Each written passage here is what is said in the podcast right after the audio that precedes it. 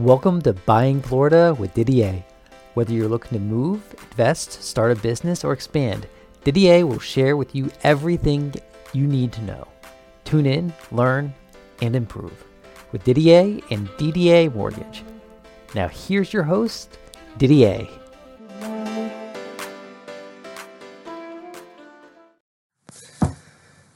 Didier Buying Florida. I'm Didier with DDA Mortgage, and today we're going to talk about VA. Now, we've done it in the prior podcasts and videos, but it's 2021, and I think we need to do an update because we have a rather tight market.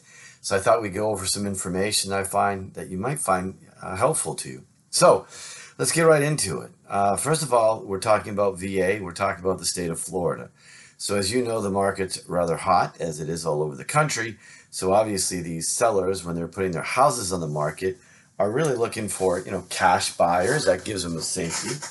Then they look at conventional financing with all kinds of loopholes with appraisals and they'll pay the difference, et cetera, et cetera. It goes on and on, right? And it's the market. It's just all in the timing. It's today when it's being brought to you. It's just what's happening in today's market. That doesn't mean that'll be next year. It's just today. So with that being said, you know, we don't get seller to pay any closing costs. And what does VA allow you? VA allows you to have 100% financing and the seller can pay up to 6% of your closing cost. Well, if the seller's not paying any closing cost, that closing cost is your burden. And the other thing that has scared away uh, sellers is that, you know, VA non-allowables. So the VA is not allowed to pay like the uh, underwriting fees, a certain portion of title charges, et cetera, et cetera. So those fees can vary anywhere from 50 or processing fee. They can vary anywhere from 1500 to 2000 and, and the seller doesn't have to. They got all these other deals like cash, conventional, and they're not required to. And so the VA is not allowed to. So what do you find as a solution? What do you do?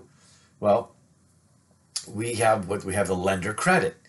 A lender credit is where we can adjust the rate, have a lender credit to pay for those doc, for those fees. So really, the the VA vet only has to pay the remaining closing costs and the prepaids. So it's kind of like a, a kind of a break for them, but it's also not a burden or a, a, a deal killer for the seller, and you have an opportunity to get into the house. So what's really nice about the VA, which I love, is that it has 100% financing. There's no monthly uh, there's no monthly PMI, which is incredible, but they do have a VA funding fee. So the funding fee goes on top of the loan, which doesn't affect the seller in any way. The buyer has a funding fee. It's like insurance if they default on the loan. So, you know, those things can vary from being a first time user to a second time user. It can vary, you know, obviously a lower in the first time, and they increase the second time.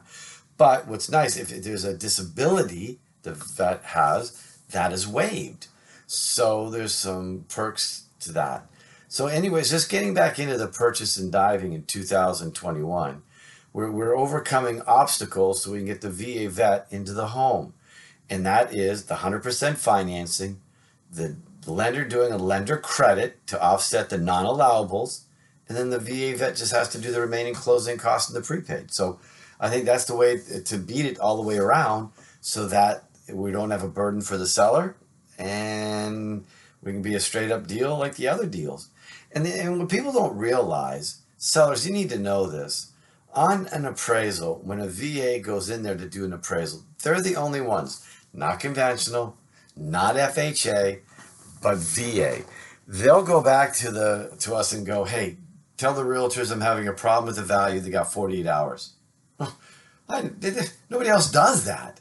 So that's really incredible to have that, where the VA is reaching out saying, hey, listen, we're not coming up with your numbers. Give us something that we can go off of. So that's really pretty cool that they do that. So, you know, one, why don't we get our VA vets into the home? Seriously. I mean, you know, don't don't turn your head on it every time when you got cash or a conventional. A VA loan is great. You know, the vets, the, the, the, government, they want to do a mortgage for a vet. They want to go above and beyond.